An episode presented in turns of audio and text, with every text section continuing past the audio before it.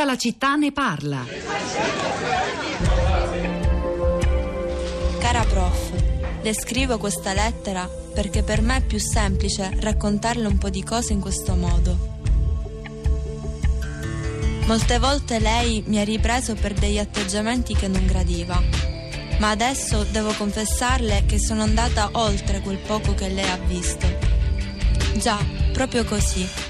Ho provato piacere nel trascorrere il tempo in questa scuola, a sottomettere dei miei compagni e non ho avuto scrupoli a maltrattarli, umiliarli, a fare in modo che questi venissero emarginati. A poco a poco ho creato un gruppo che io ho comandato. Subito dopo cominciava la nostra attività. Seminare terrore tra coloro che non potevano essere come noi per tanti motivi. Ma a noi dei motivi non ce ne fregava proprio un bel niente. Bastava che si piegassero al nostro volere. Perché il motto era spietati con gli sfigati. Qualcuno però un giorno mi ha fatto tornare con i piedi per terra e così ho capito cosa stavo facendo e cosa stavo diventando. Per la prima volta ho avuto realmente paura. Mi sono sentita debole, indifesa e sola. Spero che questa mia lettera possa aiutare a capire che il bullismo non giova proprio a nessuno e che non c'è deserto peggiore di una vita senza amici.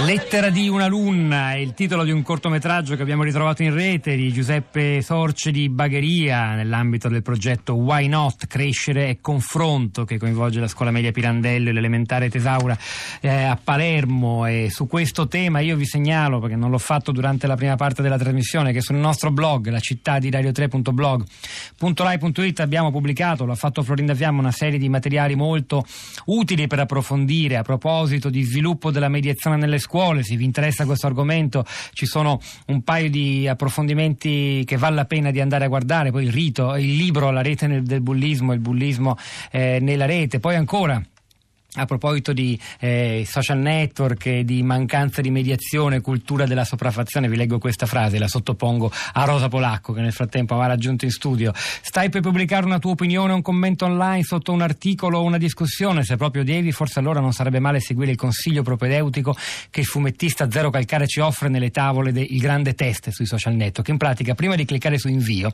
l'invito è a recarsi al bar più vicino e a rivolgersi agli avventori con gli stessi termini usati su internet secondo torni hai tutti i denti in bocca e le dita per digitare, procedi pure. Il resto di questo interessante articolo preso dal sito unimondo.org lo ritrovate sulla città di realtà.blog.rai.it, poi ancora l'analisi del rapporto tra Trump e i social network di cui abbiamo parlato con De Martin, ci sono altri articoli eh, interessanti, insomma abbiamo tenuto insieme cose diverse ma non ci sembra un azzardo. Rosa, a te. Beh, buongiorno Pietro, Beh, quell'articolo eh, che citavi, soprattutto quella, quella, vignetta, quella striscia, quella storia di Zero Calcare che citavi, me la ricordo bene.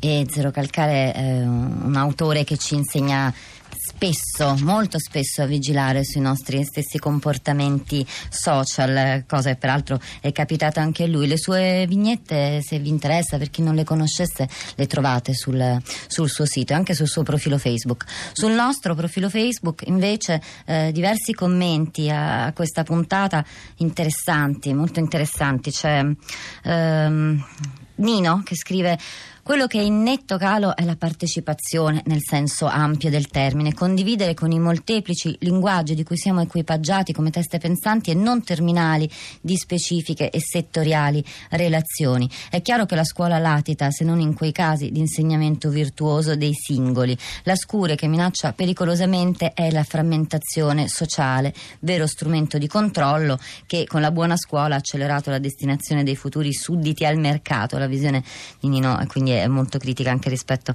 a, a, alla scuola. Um, eh, Stefano dice: Ma se i genitori danno ai figli il cellulare in mano dai 5-6 anni e tablet e cellulari propri dai 7-8, se tutti chinano la testa e guardano il mondo da uno schermo, come si può sviluppare empatia? Bisogna guardare e poi vedere l'altro, riconoscerlo, vedere se stessi nell'altro. Ci vuole pazienza, capacità di resistere alla noia e alle frustrazioni, saper stare da soli per poter andare incontro agli altri. Questo commento di Stefano, guardare il mondo da uno schermo, mi ricorda Pietro una, eh, una, un film di cui, una serie di cui stiamo parlando in questi giorni dietro le quinte, diciamo, è Black Mirror, quella serie, miniserie, tv, o forse sarebbe più appropriato chiamarlo un film per episodi sul mondo visto da uno schermo, anzi il mondo che è diventato uno schermo e anche rispetto all'empatia c'è molto da scoprire guardando Black Mirror. Um, Giulia scrive: Basta farsi un giro qui in rete per vedere quanto la capacità di noi adulti di ascolto delle differenze sia praticamente annullata. Io non credo che questo sia una conseguenza dei social network, piuttosto i social sono lo specchio di questa nostra incapacità cresciuta nell'impostazione individualistica della nostra cultura, amplificata dalle paure che le trasformazioni rapidissime di oggi generano dentro di noi. Adulti incapaci di mediare, perennemente orientati in una logica torto-ragione, incapaci di ascolto e empatia, possono crescere ragazzi orientati a mediare? Tra l'altro, in una scuola dove certo l'educazione emotiva, la capacità di percepire e leggere le proprie altrui emozioni, la collaborazione come risorsa sono ancora eccezioni dovuti alla individuale volontà di insegnanti e dirigenti singoli, ma senza mai diventare sistema. Se vogliamo crescere persone orientate alla collaborazione piuttosto che alla contrapposizione e alla, sopravv- eh, sopraffazione, e poi però il posto di Giulia si interrompe qui, forse Ai. per un difetto stamattina di Facebook, e quindi restiamo con la curiosità, però possiamo uh, tornare a leggerlo sul nostro profilo Facebook, La Città di Radio 3. Nel frattempo, Rosa, il discorso che abbiamo provato ad affrontare sulla fine della mediazione da tanti punti di vista diversi si può anche eh, complicare ulteriormente, riguarda anche il mercato, riguarda perfino le aziende, crollano le barriere, crescono le risorse tecnologiche a disposizione, aumenta la velocità con cui tutto cambia in questa società del temporaneo senza più punti di riferimento per chi gestisce le aziende, c'è una certezza, la fiducia diventa la cosa più importante ed è necessario essere autentici anche per vendere, anche per fare profitto. Di questo si occupa un vero e proprio manuale per sopravvivere alla disintermediazione Fabrizio Gomalasca sull'inchiesta.it e ritrovate anche questo interessante articolo sulla città di radio3.blog.rai.it. Stella, buongiorno e benvenuta. Buongiorno, buongiorno a tutti. Da dove ci chiama Stella? Da Roma, da Roma. A lei. Sì. Eh, beh, questo tema dell'intermediazione, della mancanza di mediazione mi sembra davvero molto interessante. Oggi avevo mandato un messaggio proprio su questo. Sono purtroppo mh, abbastanza d'accordo con quello che diceva Giulia, credo, il messaggio precedente.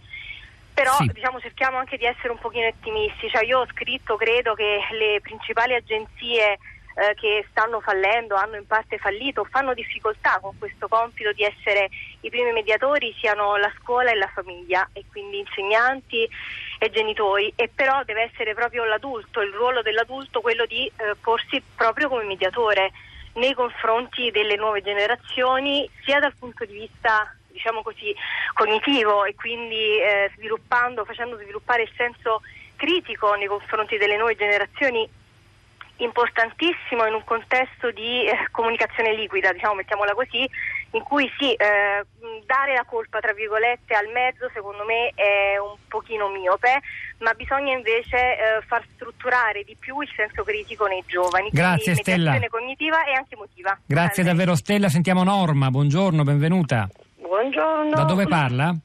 Io parlo da Borgofranco, vicina di Ivrea, provincia di Torino. Prego. Buongiorno. Allora, scusate, ma sono un po' emozionata. No, prego. Perché... non si preoccupi, l'importante è essere veloci perché abbiamo tre minuti. Eh, lo, eh. lo, immagino, vi, vi, ringrazio molto innanzitutto. Mi è scattato la, il, il, la, voglia di mandarvi il mio messaggio quando ho sentito parlare della disposizione dei banchi in, in sì, un, in un sms. Che, sì. In un sms che la lezione frontale. Es- esatto, il discorso della lezione frontale. Io sono un insegnante elementare in pensione, con mio marito ci siamo inventati negli anni 70 la scuola comunità e i banchi erano importanti perché i banchi erano disposti a ferro di cavallo, tutti ci si guardava.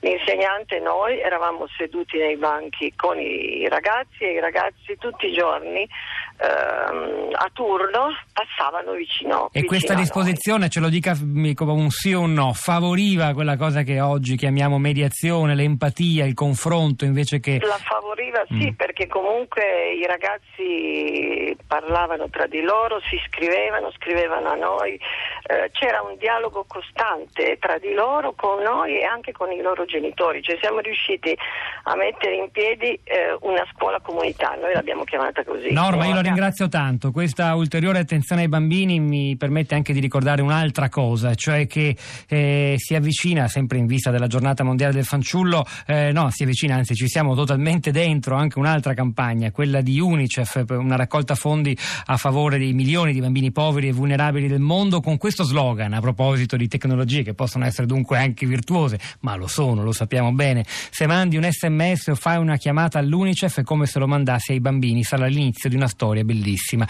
E loro un sms mandatelo, la campagna è sostenuta anche dalla RAI, il numero è 45566 2 euro per ogni sms oppure 2 euro per telefonata da rete fissa al medesimo numero 45566. Rosa.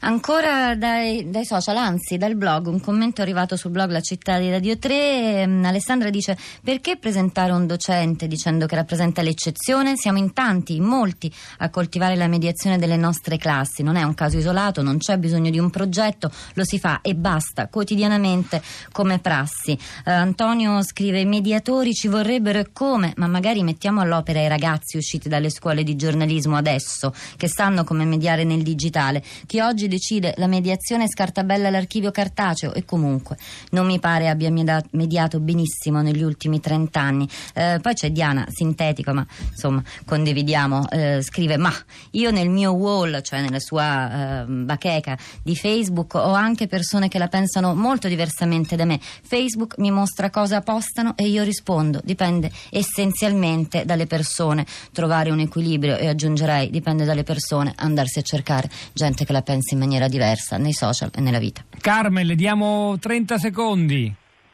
spero di riuscirci. Buongiorno a tutti. Io volevo fare una sintesi di tutto. Intanto che Ce la dia con una frase, un aforisma, non di più perché stiamo chiudendo. Allora, vorrei dire che noi insegnanti dobbiamo essere intermediari per i ragazzi, ma anche ehm, come dire, eh, loro alleati per, per, cui de- i ragazzi non ci devono ehm, percepire come il sistema da combattere, ma le- alleati che insieme costruiamo il loro futuro eh, e un futuro migliore per loro. Grazie Carmen, c'era Marco Azzori stamani alla parte tecnica, Piero Pugliese alla regia, Pietro del Soldai Rosa Polacco a questi microfoni, al di là del vetro, Cristina Faloci, Florinda Fiamma, la nostra curatrice Cristiana Castellotti, noi ad arricchire la città di radiote.blog.rai.it in diretta invece ci risentiamo domani mattina alle 10.